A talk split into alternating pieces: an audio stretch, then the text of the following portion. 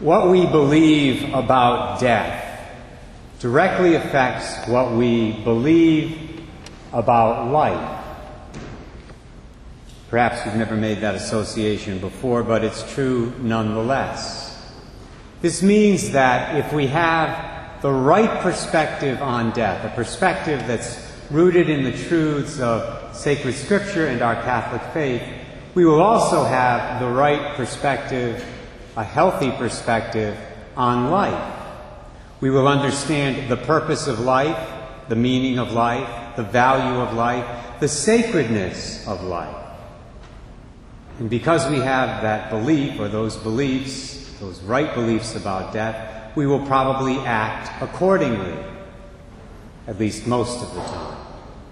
On the other hand, if we have the wrong perspective on death, we will, in all likelihood, understand none of those things the purpose, meaning, value, sacredness of life. We won't understand any of that.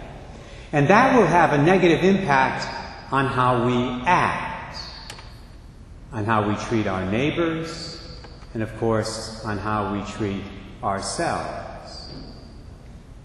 To illustrate this, let me share with you now three common errors, three very common false beliefs about death, and how those beliefs, those false beliefs, affect people's actions. False belief number one concerning death God is to blame for it. He's the cause of it, He's the source of death, it comes directly from Him. Now, if you believe that, and many people today do, I ask you, how likely will you be to love God and serve God and obey God in your life? The answer is not very. You'll want nothing to do with God. You'll look at Him as your enemy, as the source of evil, as the ultimate killjoy. The ultimate killjoy who gets his jollies out of taking from you the people you love. Now, this false belief about death was directly addressed in our first reading this morning, which was taken from the Old Testament book of wisdom. It's a very important passage to know and understand. Listen again to these words. The writer says, God did not make death nor does he rejoice in the destruction of the living. For he fashioned all things that they might have being. For God formed man to be imperishable. The image of his own nature he made him. But by the envy of the devil, death entered the world. The God we worship, the one true God, is the Lord and giver of life.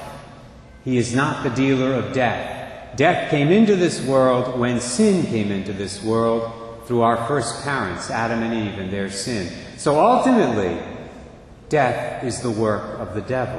If you want to blame anybody for death, he's the one to blame. And it's the eternal effects of that sin of Adam and Eve that Jesus, our Lord and Savior, came into this world to eliminate by his passion, by his death, and by his resurrection.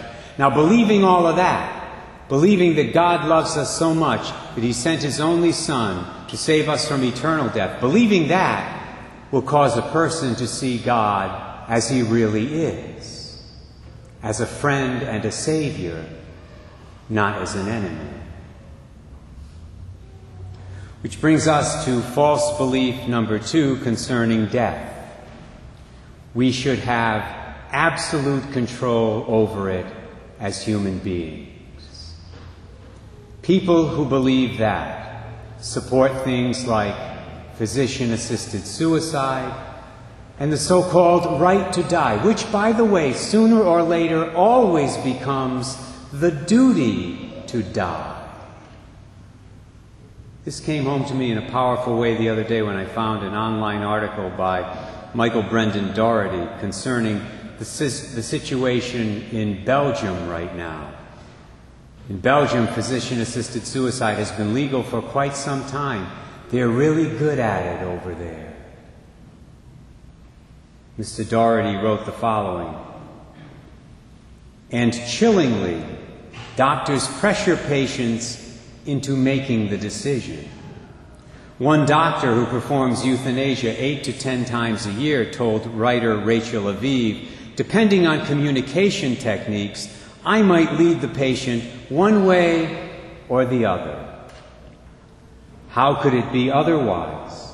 The idea that suicide, alone among medical treatments, would solely be the patient's decision, absent any social or financial pressure from a doctor, was always a fiction.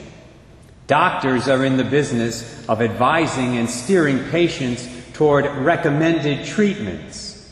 That's precisely why suicide should not be a treatment, and certainly not one offered to people who aren't ill. Today's gospel story of the raising of Jairus' daughter from the dead reminds us that God and only God is the Lord of life, as we say in the Nicene Creed every single time we gather for Sunday Mass. So only He should determine the exact moment when we leave this earthly existence. I should also mention in this context that this false belief that people should have absolute control over death sometimes extends beyond the self and to others, to other human beings. This is why some doctors perform abortions. This is why ISIS terrorists and South Carolina racists kill innocent people who have done nothing wrong. They want control. They want absolute control over the deaths of other human beings. What a person believes about death directly affects what a person believes about life their own life and the life of other human beings. The third and final false belief about death that I'll mention today is this one it's the end. It's the final chapter of a human life. With atheism becoming more and more prevalent in our world, at least according to the news polls, this error is obviously becoming more and more widespread, which I think is really scary. Because, as Dostoevsky, the famous Russian author, once said, if God does not exist, everything is permissible including things that you and I and a lot of other civilized people would find repugnant and reprehensible. Think about it, my brothers and sisters. If there is no judgment, if there is no final moral authority in this life, then right and wrong become matters of opinion. And opinion only. Your ideas about right and wrong are just that. They are your personal ideas. Others have their ideas about those very same issues. And you have no valid reason for saying that their ideas are wrong. Can't appeal to God because He doesn't exist. You can make your own rules and live by your own rules because death is the end. And there's no one to whom you will have to answer afterward for your actions. One little aside here, and I have to mention this today. Don't you find it interesting that Supreme Court decisions are called opinions? That tells you a lot about what most of those decisions are worth. That's all I'll say about that today. Does this make you glad you're a Catholic Christian? It should. It makes me glad, it makes me thankful, because Catholic Christianity is the antidote to all this stuff. Catholic Christianity is the antidote to the lies of the world, be they told by the Supreme Court or anybody else. Catholic Christianity is the antidote to all of these false beliefs about death. Every single one of them. Our faith tells us, first of all, that physical death is not the end. Praise God. Quite to the contrary, Catholic Christianity tells us that physical death, the physical death of the body, is just a beginning, a new beginning, and potentially a glorious one. Catholic Christianity tells us that this life matters, that this life has a purpose, that we're here for a reason, that there's something at stake in this mortal existence. It tells us that we're really here on this earth, all of us, to make a decision. The decision. The ultimate decision about where we want to spend eternity.